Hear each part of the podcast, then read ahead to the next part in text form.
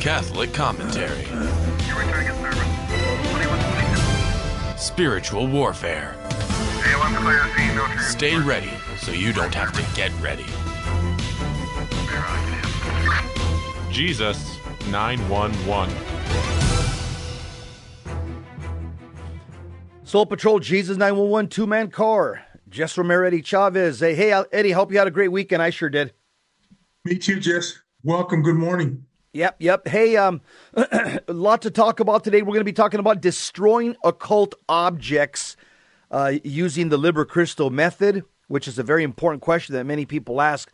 So we'll be getting to that. But before we do, we get questions oftentimes from the audience, email questions, Eddie, and and we have, I think, two questions that we'd like to share this morning. Yeah, Jess, we're gonna I'm gonna read through a couple of these and, and let you answer them. Uh, so we're gonna start off with the first one here, Jess. Uh, this is from Mark and Claire, and she says uh, they they say we were listening to War College today, and my wife and I would like some clarification or advice on our 25 year old son.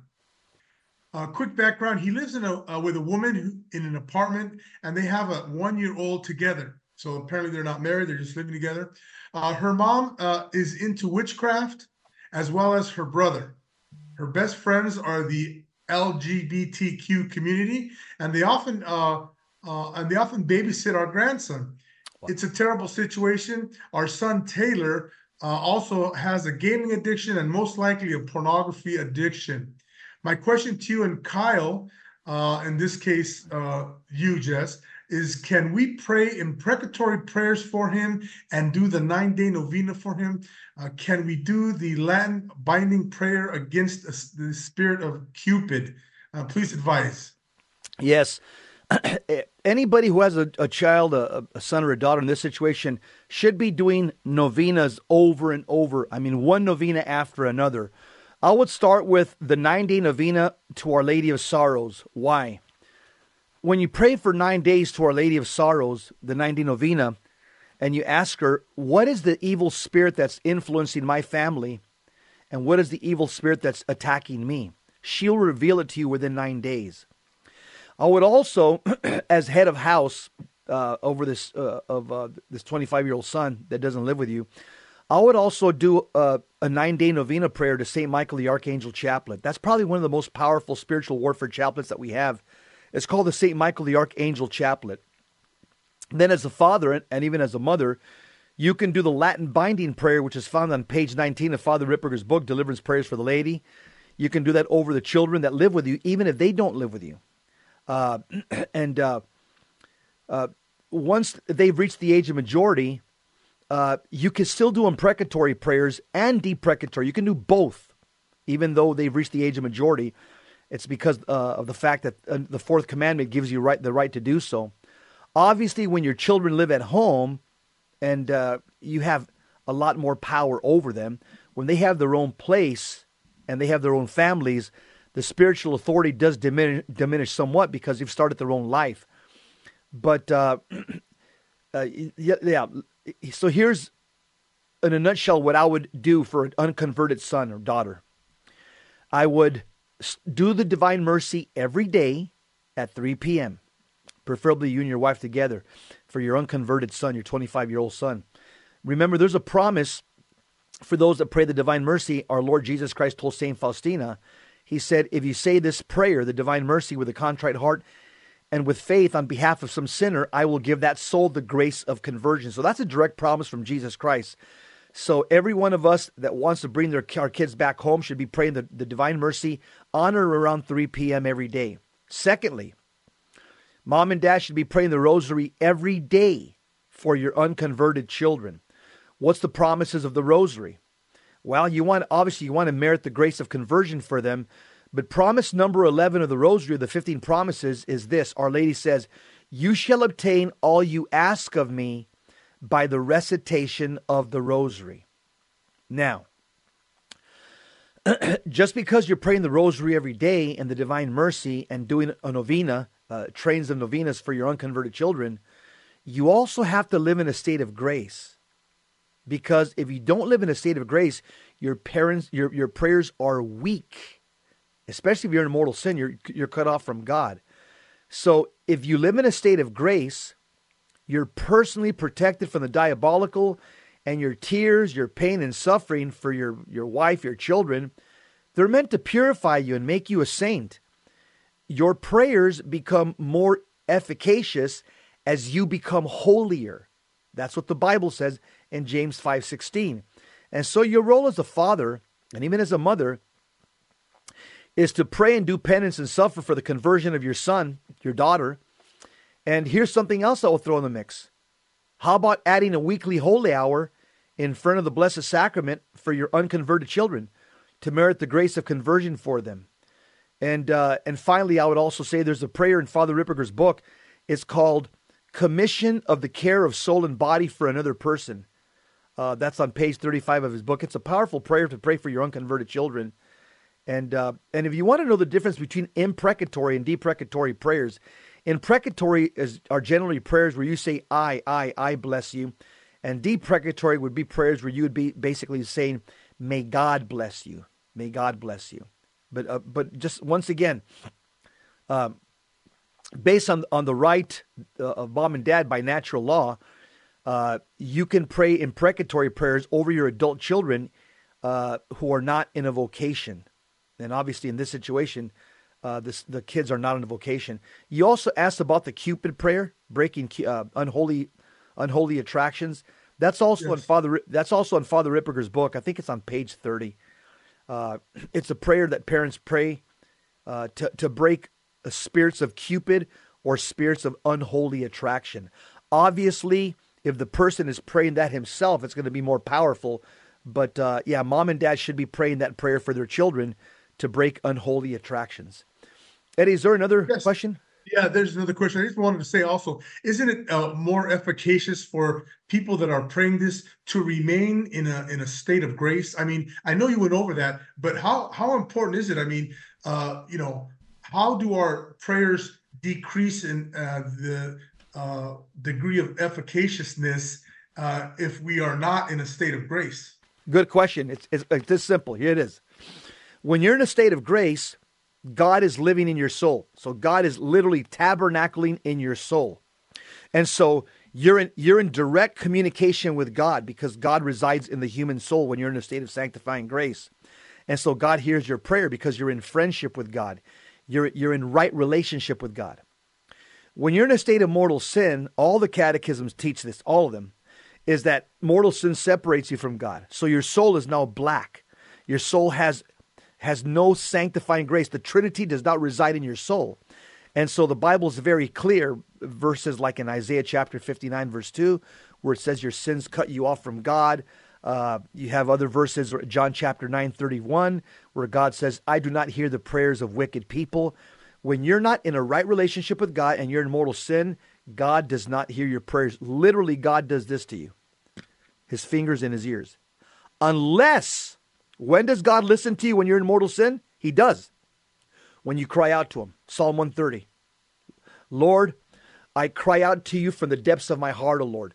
When you have that prick of conscience and that moment of, man, I'm blowing it. I got to get right with God. And you reach out to God in prayer and say, Lord, I am so sorry. God listens to you at that moment. But if you're just praying to God and you're in mortal sin, you're living with your girlfriend, you say, nah, I don't, I don't, you don't go to mass, and you're saying, Lord, you know, help me here and help me there. He doesn't hear those prayers when you're in mortal sin. You must repent first and get right with God so He can hear your prayers. So, just when you pray Our Lady of Sorrows, that novena, then uh, you, your your sentiment, in, in a sense, is is with the Virgin Mary at that point, right? Because she had sorrows in her life, and obviously we have sorrows in our life. Therefore, you're kind of aligning the uh, the sent the human sentiment part of it, right? Yeah. Here's what's happening with that the Blessed Virgin, uh, all the uh, the great minds of the church, the, the, what you would call the approved authors, Saint Thomas Aquinas, Duns Scotus, all the giants, they say that when the Blessed Virgin Mary and John 19 under the foot of the cross, when she was there looking at her son, at that moment, because she had entered into into the passion with her son. In fact, there's a whole tradition called the Seven Sorrows of Mary, where there are seven points during the passion where she really acutely suffered.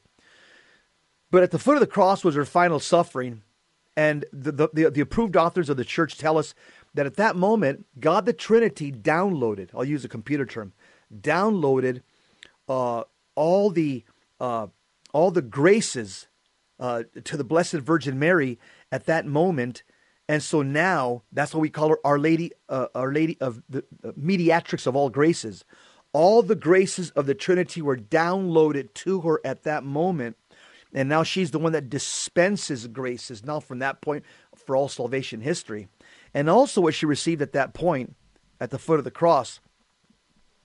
She received, if you read John chapter 19 in the Bible, it says, and uh, a, port, a, a, sword will pierce her soul so that she will, she will, uh, so the thoughts of many will be laid bare or laid open.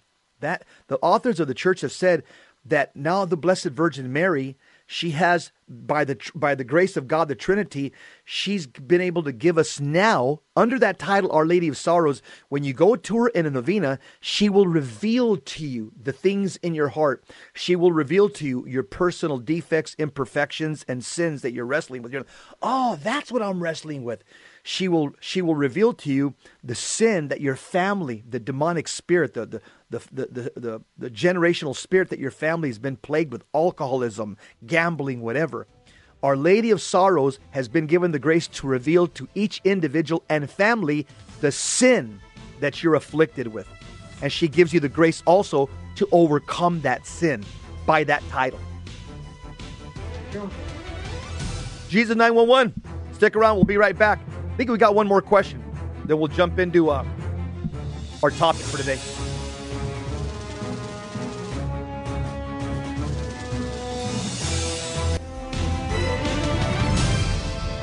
Now, back to Jesus 911. If this call is not an emergency, dial 888 526 2151. Soul Patrol, Jesus 911. Eddie, that last question, I want to just uh, recap that because that's an important question. So I'm gonna, I'm just gonna go slow here with the audience. Okay. Sure. Every one of us is dealing with. We have imperfections, defects, and disorders. Every one of us, personal ones, and we call those sin.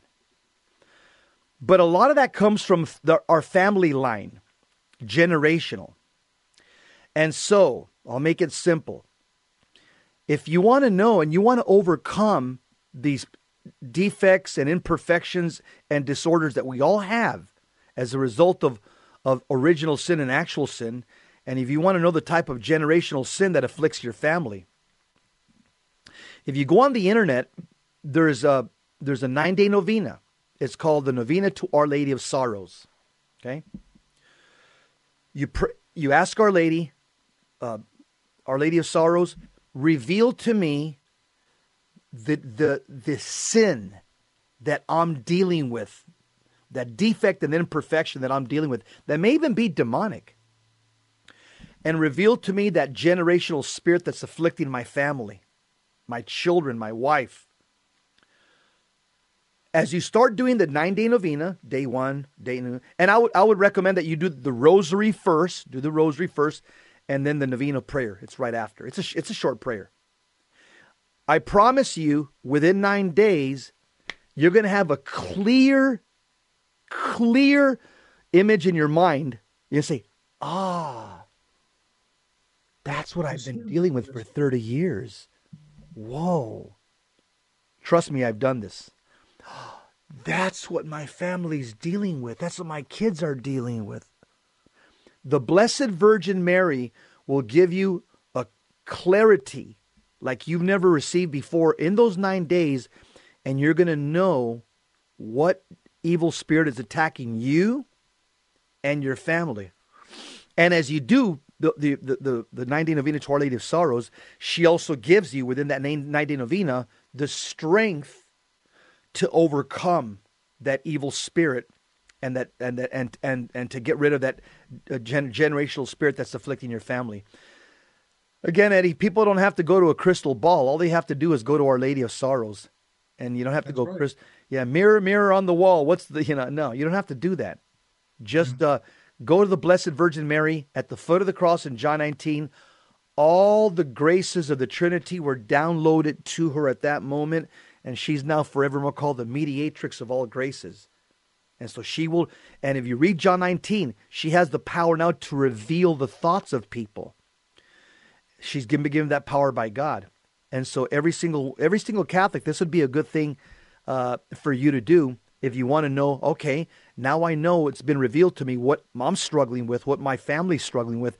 Now you know how to uh, you know pray against it, and and also practice the virtue that's going to give you strength against that that vice that's been revealed. Yeah, just that's clear clear discernment, I would say, huh? Clear discernment as to what's going on in your uh, in your family and uh, and how to how to deal with it. Um, yeah, that's that's awesome. Just let's go to the second question here. Yes. Uh, someone else asks, uh, can you please explain the authority structure again and give examples of what to say and uh, what to say and do when giving such a blessing? Okay, the authority structures, I'll make them quick, but if somebody wants them, just email me and, and I'll just send them to you, jesseromero.com. The authority structure is uh, and when you can give a blessing. Offspring, the, the children below the age of, of majority, yes, mom and dad can lay hands and do imprecatory prayers, okay? Um, offspring or children at the age, at, at or beyond the age of majority, that's 18, Yes, mom and dad can lay hands on them and do imprecatory and deprecatory prayers. In the book, Prayers Over Their Children, who are at the age of majority, uh, due to obligation, Father Ripperger says that, that mom and dad can, even when the kids move out of the house, continue to do imprecatory prayers uh, according to the fourth commandment because of piety. Number three, married sons. Yes, mom and dad can lay hands on them and do, and do deprecatory prayers. Married daughters, yes, dad and mom can lay hands on them and do deprecatory prayers. But for that, you've got to ask your husband's permission. Like, like anytime I bless my daughter Anne Marie, I've asked her husband before because she's no longer mine. I've asked my son-in-law Rob, Rob, can I bless your wife? He goes, Oh, of course, of course, you guys. She's your daughter. But I've asked.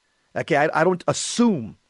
Uh, grandparents, yes, grandparents can can lay hands on them and do deprecatory prayers uh, over their grandchildren, but you have to do it with your parents' permission. At least ask them, hey, I'm going to be, I'm, when you guys come over, when I see my grandkids, I'm going to bless them. I'm, I'm going to lay hand. Oh, no problem, Dad. You go ahead, knock yourself out. You have to have that respect and ask your kids. I've done that.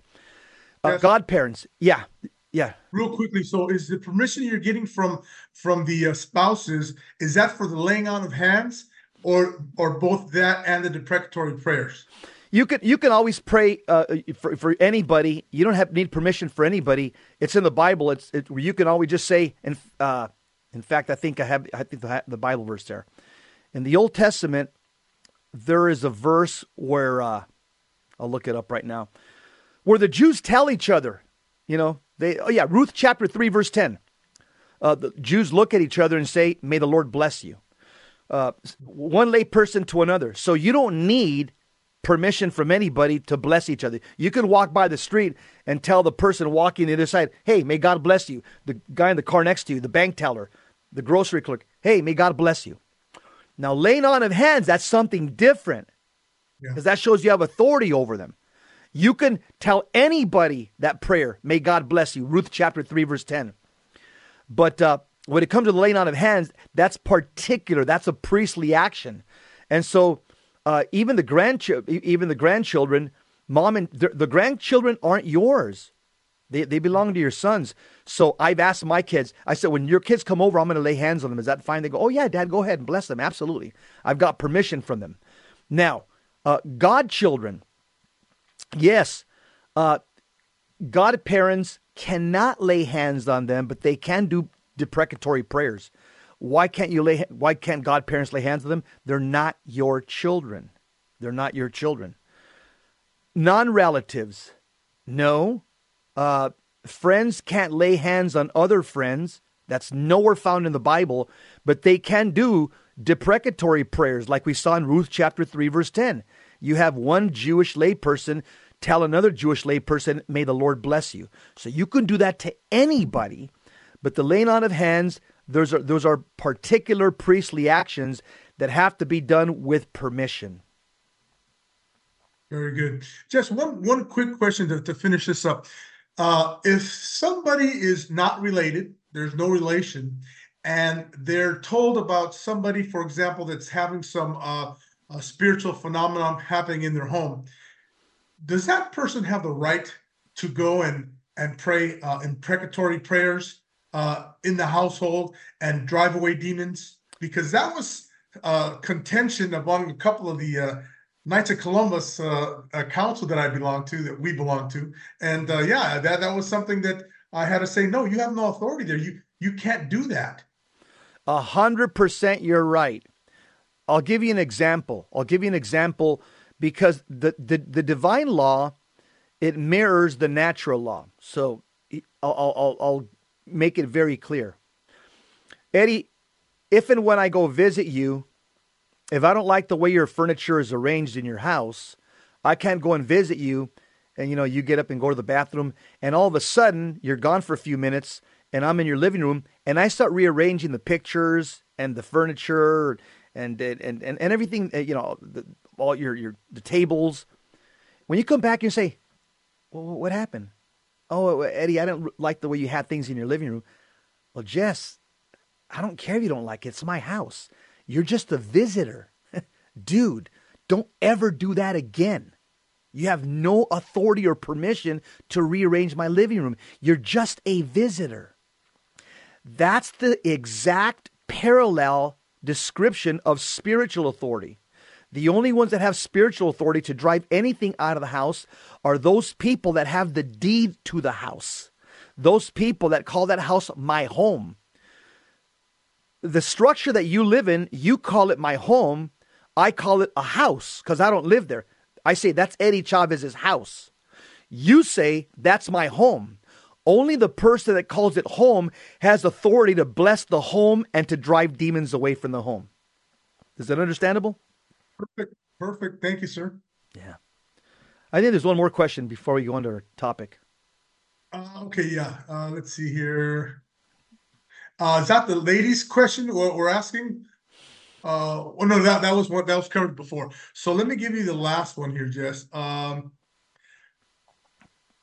something about you know actually can you read it because i'm not i'm not sure oh here okay, it is yeah go ahead, it, go ahead i think it's i think it's is the is the official catholic exorcist uh is is the official catholic exorcist does he have a right to do exorcism over hindu people some catholic priests in india claim to perform exorcism on hindus and say the demon disappears that is why i asked uh, what i wish to know is whether they are given actual rights over hindus for, per, for performing exorcism.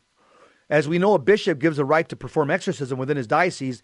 Does it have relevance to people of other faith? Good question. Okay. Remember, a bishop's authority comes, comes because he's a successor of the apostle. And so his authority is geographical. In fact, the word diocese means territory in Greek. So he has spiritual authority over that territory where he's been assigned to. And it doesn't depend on an individual's religion. The, the bishop has authority over the, the entire territory, over every person and every demon. Now, here's where here's where we have the snafu. It's going to have uh, if, if, let's just say you take a Hindu, a possessed Hindu, to the diocesan bishop or to the exorcist that has the mandate from the bishop. Okay. It's going to have little effect because, number one, the Hindu's not baptized. The Hindu doesn't have sanctifying grace through the sacraments. Remember, the sacraments are essential to being liberated from demons because we know that demons enter through mortal sin, unconfessed, unrepentant mortal sin, and they hold on to and remain in the person through heresy. Well, Hindus believe in many gods, they're polytheists. Uh, some of them are openly demon gods, like the goddess Kali and the goddess uh, Medusa. D- Hindus have open demon gods, Hindus. And we know that Psalm 95 says the gods of the Gentiles are demons. So, without the sacraments and confession and communion, it's almost impossible to be liberated of diabolical affliction or possession. Now, a Catholic exorcist possesses the authority of the bishop, who possesses the authority of Christ. Uh, it's Christ alone who decides when a person will be liberated from the devil and by what exorcist. If a, hold on to that, I'll finish it up on the next segment. Jesus 911 two man card, Jess Romero, Eddie Chavez. We'll be right back answering some questions, some email questions from the audience. Stick around.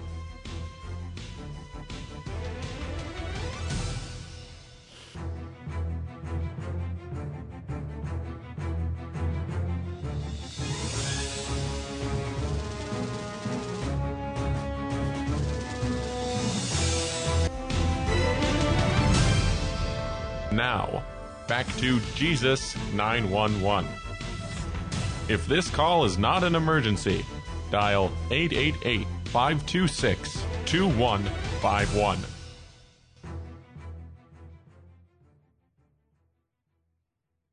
Hinduism. If a uh, so as I was saying, if a Hindu seeks a Catholic exorcist for help, that indicates that the Hindu is moving towards Christ and his church. So that's a good sign. Liberation is possible, but it will not be complete and definitive until the Hindu embraces the Catholic faith and starts receiving the sacraments to bring his or her healing of the soul and union with God the Father. Now, if God allows a Hindu to become possessed and seek a Catholic priest, it is for a salvific reason to show the Hindu that he or, he or she needs to embrace Christ and his church. Now, I'm sure there's some Catholic priests in India I've heard they pray over Hindus and they may be able to extract lower level demons. But without the Hindu being baptized, and without the sacraments, the priest will not be able to extract the higher level demons from uh, from the Hindu because the Hindu is a pagan who lives in objective mortal sin. And that's what happens, by the way, in a lot of deliverance sessions. What happens is the priest is able, there'll be horrible manifestations. And what the priest is doing, he's driving out the lower level demons, and you'll see the person will come to complete rest. It looks like, wow, it's over. They're gone. Now, what, what ended up happening, an extraction occurred. The deliverance prayers extracted all the lower level demons, but the ones, the higher level demons, the possessors, the ones that are called the possessors, they're still there. They just went mute. They said, okay, we're tired of getting beat up. We're just going to shut down and go mute. Because the manifestation is when the demons are showing themselves that they're present. So when they shut down, when they go mute, the higher level demons are saying, okay, uh, we don't want to get beat up anymore. So they just shut down. And a, a lot of times in deliverance sessions, the lower level demons do get extracted.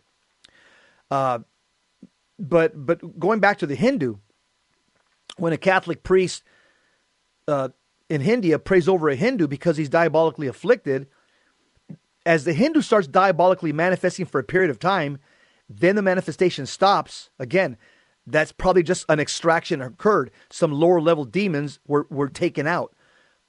But the and the priest may be led to believe that the demons left when what really happened is that the is that the higher demons the, the possessing demons have gone mute so that the priest stops praying and is led to believe that there was a full liberation. All that happens is the demons go mute. Those are the those are the possessing demons, and this is written by Father Ripperger, Father Fortea, Father Amorth. This is all basic uh, the theology of exorcism. Uh, well, Eddie, let's let's jump into our uh, our class time now. Our uh, yes. So next time, Eddie, you meet with your Knights of Columbus, just you know, real quickly, uh, you, are gonna have to you're gonna have to uh, do some correction. Yeah. Well, I did some already, but I can do it further now. Thanks, Jess. yeah, yeah. Just and just you just use the natural uh, the the natural law argument. Law, right? Just, yeah, yeah. And uh, oh, that's they'll, perfect. They'll, that's perfect, Jess, and that explains it. That explains it precisely. That's what I needed. Uh, precise yeah, explanation. Yeah. And the Bible calls everybody the head of in Ephesians 5:22 that the man is the head of his household. It doesn't say that the man is head of his neighbor's house. Then the man is the the man is the head of his brother-in-law's house. The man is the head of the, the, the person across the street. No. It's particular. It's geographical. Every man is the head and priest of his house. Period. Every square inch of that property line uh, is is is under your patriarchal authority to bless and to bind evil spirits. But you can't be doing that to other people's houses because you have no authority. It's like Eddie, you and me were cops. Uh, CHP has no authority to pull somebody over in New York. You do, they're going to say, "Hey, dude, that's an LA, that's a California badge. I don't have to stop, and I can speed. You can't do nothing about it. And, and an NYPD cop or a state trooper, they have no authority to pull somebody over in California. It's the same thing with spiritual warfare. All right, bro. Right. Let's uh let's jump into a destroying occult objects. You want to jump into it? Okay. By now, you should begin to see that everything that demon uh, that the demon does is an aversion of the sacred. If you understand how Catholic sacraments sacramentals work, for example, then you can see how curse objects work in the occult world. Sacramentals, such as the St. Benedict's medal or the miraculous medal, the scapular, holy water, blessed salt, or even a rosary, all carry the blessing and power of Jesus Christ through the prayer of the church. They are used to bear a spiritual influence, blessing, and protection upon persons, objects, and places through the power of Jesus Christ. The spiritual effects are obtained through the intercession of the church and even help the faithful to be disposed to receive the chief effects of the sacraments and various occasions in life are, are rendered holy. The rite of exorcism itself is a sacramental. So the rite of exorcism is a sacramental, not a sacrament. Sacramental, where the church publicly and authoritatively invokes the name and power of Jesus Christ against evil in the place, object, or person. Ideally, a Catholic home should be filled with crucifixes and sacred art and regularly blessed with holy water and blessed salt by the head of the household. It says, both sacraments and cursed objects are inanimate agents of cosmic or spiritual power. One through the cosmic power of Christ and uh, and the church, and the other through the ruler of this world, uh, as Satan is called by Jesus. That's found in John 12. In an aversion of the uh, blessed sacramental, cursed objects are used are also used to bear a spiritual influence through malefice and subterfuge upon places, objects, and people by the devil's power. A malefice comes from the Latin meaning to do plus evil. Just as a blessed object invokes what is signified by the prayer of the church, so also do cursed items signify the occult, uh, what the occult practitioner invoked in his incantation upon it. In addition, some items that have been used for grave evil, such as items used in black masses or occult rituals, such as in Freemasonry or other witchcraft, uh, or abortion tools, are of themselves cursed and must be destroyed. Other common objects include images and items from other religions, such as uh, such as of Buddhas, Hindu, Native American religious items, uh, such as dream catchers and Kokopelli, pre-Christian objects like African tribal masks, or other items used in pagan rituals. The second class of these uh, other uh, common objects include uh, any item directly associated with the occult, such as Santa Muerte, Santeria, voodoo, tarot cards, Ouija boards, amulets, etc., and Masonic regalia such as rings, swords, Bibles, and aprons, etc. Jess, you want to comment on some of those? Yeah, uh, the, the the only point I want to make is two points. Is that notice that even the rite of exorcism, which is a powerful prayer, uh, it it doesn't equal a sacrament, and that's why you'll find, like for example, Father Gabriel Amorth, rest in peace. Uh, the reason he had a lot of success in driving out evil spirits is that people that were possessed, not only would he pray for them, but he had them go to confession every week. Every week. So a possessed person is told to go to the sacrament of confession every seven days. Uh, and, and, this is how Father Amorth, this is how he, he would able to he was able to soften them up by by by putting the person consistently in sanctifying grace every seven days it was easier for him to drive demons out. And that's another technique that also is used by uh, Monsignor John Esseff, the oldest exorcist in this country. Uh, weekly confession, Father Fortea. So I mean, this is the Father Father Ripperger. This is what they use because what you do is is is you're you're basically uh, think about this. Demons like pig pens. Just think about the story in Mark chapter eight. Jesus uh, cast his demons from a, two possessed men into the pigs. So an exorcist knows that the person is a spiritual pig pen, the soul. So if they send them every seven days to confession, and they're turning that muddy pig pen into a, basically a, a, a, a clean room with clean linen sheets and carpet that's just been vacuumed and aroma in the air and everything's been, you know, uh, Windexed and pledged. That's what you do. It's easier to drive out the demon when you bring the soul back into sanctifying grace. The second thing I want to point out is, is the power of the sacramentals. And the, the, the other side knows this. Sacramentals give us not sanctifying grace, they give us actual grace. Okay? The moment of, te- of a temptation or a trial or bad thought, uh, when, when you just feel like you're being, you're being uh, tempted by some type of sin, that sacramental that you wear will give you strength at that moment. It will give you the, the, the power that you need to, to overcome that temptation and to turn your heart once again towards God. And so sacramentals, they're not superstitious. It's because they've been blessed by the church. They actually emit actual grace the moment when you need it. And I, I, I can tell you just a lot of times. There's this one. Uh, I was giving a talk at a parish, and the person said, the priest said that person in the third row just she's possessed. I'm, I'm, I'm, the, the exorcist is seeing her from the diocese, but she wants to talk to you during the break. I said, yeah, I'll talk to her, Father. After the break, the, this possessed lady came over to, to, talk to me at my table, and the priest had already told me that she's possessed. And she goes, Jesse, I need to ask you some questions. I said, sure. I always wear a big St. Benedict's medal when I go out and preach. Big St. So I had my St. Benedict's medal. As she got close to me and she looked at my chest at the medal, my St. Benedict's medal, she goes, no, no, go, no. And, and, and, and she put her hands in front of her face. And I'm like, what? Am I that ugly? What's she doing? Then Anita, my wife, said, it's the St. Medal, the St. Benedict. And what I did is I covered it. And then she goes, oh, oh, okay, I can talk to you. Please keep that covered. I can't, I need to ask you questions, but please keep that covered. So I've seen the reaction because it's uh, it, uh, everywhere I go around the country to give lectures. Guess who comes and talks to me during the breaks, Eddie? All the energumens from the diocese because they see the flyer. I'm doing a spiritual warfare conference, and they say I'm so and so, and I'm seeing Father so and so. I'm saying, Father so and so. He's the exorcist. Why are you seeing him? Well, that's all I want to talk to you. I said, okay, okay. And so, yeah. oftentimes when I talk to them, I have to put my Saint Benedict's medal back under my shirt because they have an aversion to it, a physical aversion right in front of me. We'll be right back. We'll continue with this uh, destroying occult objects in the home. Stick around.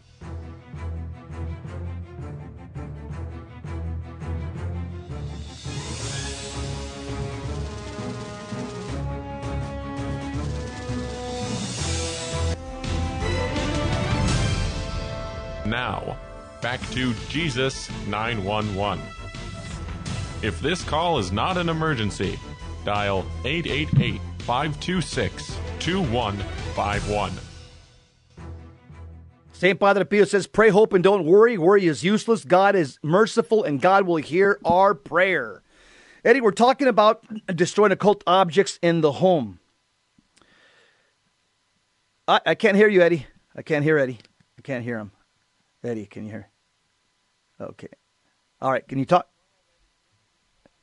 I'm sorry. Okay, yeah, okay. That, that, was yeah. my fault. Sorry. Yep. Just one of the things I wanted to mention about some of the objects that we're talking about here. Yep. Some of them are seemingly, you know, they're not like the opposite, which would be a, a Saint Benedict's cross on, on, on, a bishop's chest, or your chest when you're uh, at, uh, you know, uh, uh doing a, a, a, parish mission. Yeah a parish mission or something you know? So some of them would be like stuff that you would find in a in a um, in a, in a gift shop. For example what got me when i first learned about this was uh uh Kokopelli. It's a little, a little uh, uh, uh demon, uh, a Native American demon that's looks like he's playing a flute, and he's on a lot of the things that that you could find at a gift shop the dream catchers. You know, I have a Catholic organization sending me dream catchers in the mail, Jess, and I, I burn them immediately. So these are things that would you wouldn't normally think are are evil, but they can be um, uh, they're they're associated with evil and can be used for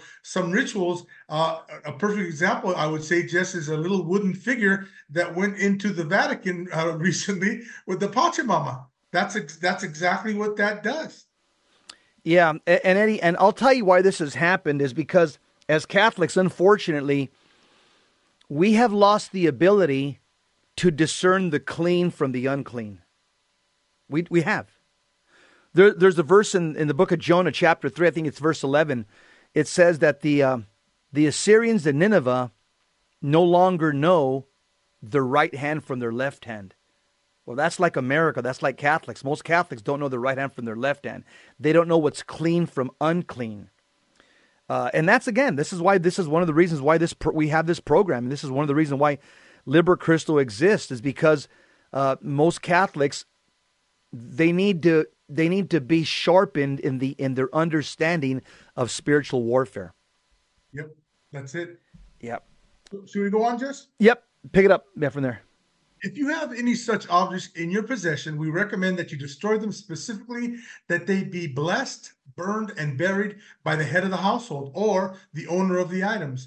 After sprinkling the objects with holy water, pray the following In the name of Jesus Christ and by the authority as head of household or as rightful owner of this object, given to me by God the Father Almighty through the natural law, I ask Jesus Christ to bless this item and to decommission any evil from it.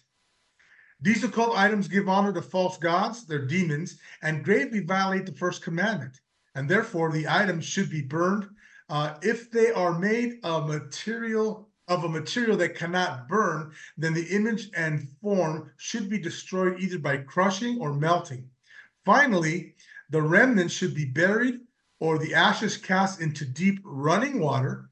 The object should be unrecognizable and unusable at the time you either bury it or uh, place it into running water. Confession is also important. Uh, according to Father Ripperger, confessing occult related sins can sometimes break a malefice.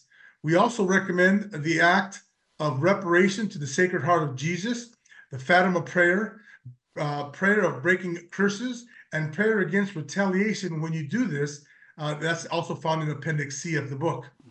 Uh, uh, it says, after the threefold process of bless, burn, and bury, it is laudable to pray prayers of reparation for the offenses against the Sacred Heart of Jesus with a prayer of reparation.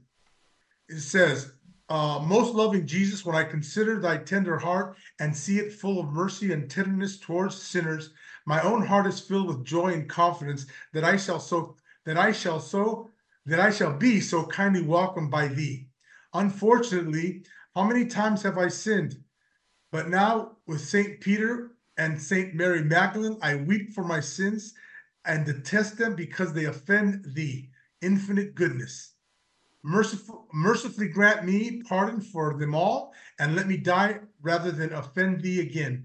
At least let me live only to, lo- to love thee and love thee in return. Amen.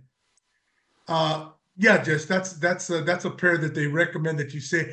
And um, you know, I'll, I'll really quick. Just I remember there was a uh, when my mother worked at the San Fernando Mission gift shop. She called me and said that a young lady had gone in there and wanted uh, wanted some help because she asked a simple question: If there's something used for evil, where can I get rid of it? So uh, what had happened was they were having some problems in the family. They lit a holy candle and placed it on the dresser. Well, that was just a few inches from this uh, crucifix that they had on the wall. And if you remember, uh, Jess, we've seen those. They are uh, kind of look kind of green in color, but they're glow in the dark. And uh, anyway, uh, what happened was during prayer, uh, this crucifix spontaneously combusted into flames, and uh, I, I couldn't believe it. I Wow. said, "What do you mean?" And she told me that, and so I said, "Well, where, where is the where is the uh, the crucifix?" She had it in her purse, Jess. She produced it and showed it, and it, it, there was a clear point of uh, uh, where, where the where the spark happened, and uh, she had it in her possession. She said, "I just want to get rid of it." She's just trying to do the right thing. So in turn, you know, I gave it to to Father Bob, and, and he took care of destroying it. But uh, these are some of the things just that uh, that people have to be aware of that that can happen to the average Catholic who is like we just determined, is not very well catechized and uh, has mixed up the the uh, difference between good and being good and clean and and uh, dirty and sinful. Yeah. So the word this this whole burn, break, and bury, where does this come from? This comes from the Bible. This this whole protocol that Father Ripperger uses. It comes from Acts chapter 19, verses 19 to 20. Here's what the Bible says. Uh, uh, uh, says, And a number of those who practice magic arts brought their books, they brought them to St. Paul, brought their books together and burned them in the sight of all. And they counted the value of them and found it came to 50,000 50, pieces of silver. So the word of the Lord grew and prevailed mightily. So we see that when St. Paul preached and people were convicted and they came to, to, to a knowledge of Jesus Christ, they brought the cursed objects to him and they had a big bonfire. It's in Acts chapter 19, verses 19 to 20. So that's the protocol that's basically followed here by Liber Christo. And also, you can bury the object that's cursed or or put it in running water, as as uh, Kyle writes in his book. This uh, so where does this you know put it put scatter it into running water? Where does this come from? This comes from Exodus chapter 32, verse 20. It says this when Moses saw apostasy in the camp, his anger burned, and he threw the tablets out of his hands, breaking them into pieces at the foot of the mountain. Moses did that because he felt the people were unworthy of God's holy and pure law.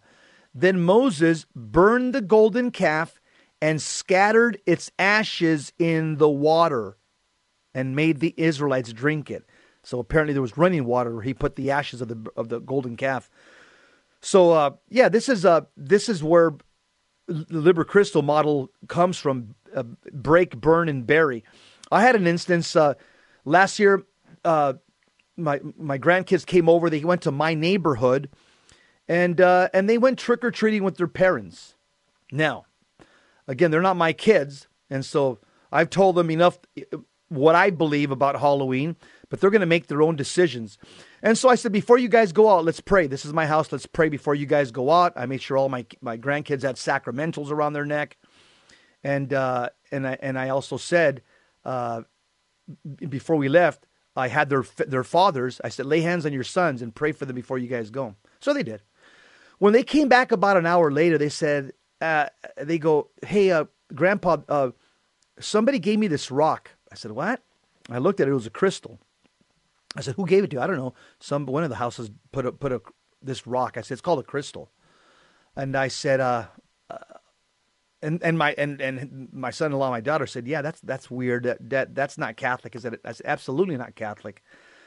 So I said, "Okay, it's my house." I said, "Give me that crystal. This is this is a superstitious superstitious object used by the New Age movement and also in witchcraft." And so it was a moment to teach my son and my and my son-in-law and my grandkids. We went to the garage. I got a sledgehammer. I smashed the crystal. I, I, I first I put holy water.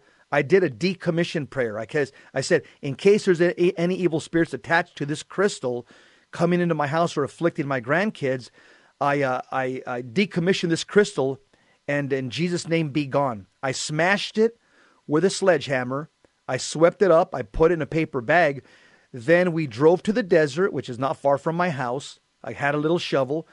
I made a little hole and I threw that little all, the contents of that smashed crystal uh, into that hole, and then I covered it. I put holy water and I did a prayer retaliation that none of us would be retaliated against uh, for for smashing this occult object. And then we went home. My boys, my son-in-law, and my grandkids have never forgotten that. That was a moment to teach them. It was a catechesis moment, and I walked exactly what you do when somebody gives you an object that's not Catholic, and you have this, you have the hunch that it may be uh, something that's used for the occult. And crystals are used in the occult; they're not used in Roman Catholicism. Yeah. yeah, they're used to uh, to bring energy into somebody. Just and you know, it's, it's kind of a funny thing because and, and you know, I just want to say something, and, and, obviously I'm not accusing any, any, of your listeners, but you know, uh, culturally, there might be some Hispanic people that have uh, Aztec calendars in their home.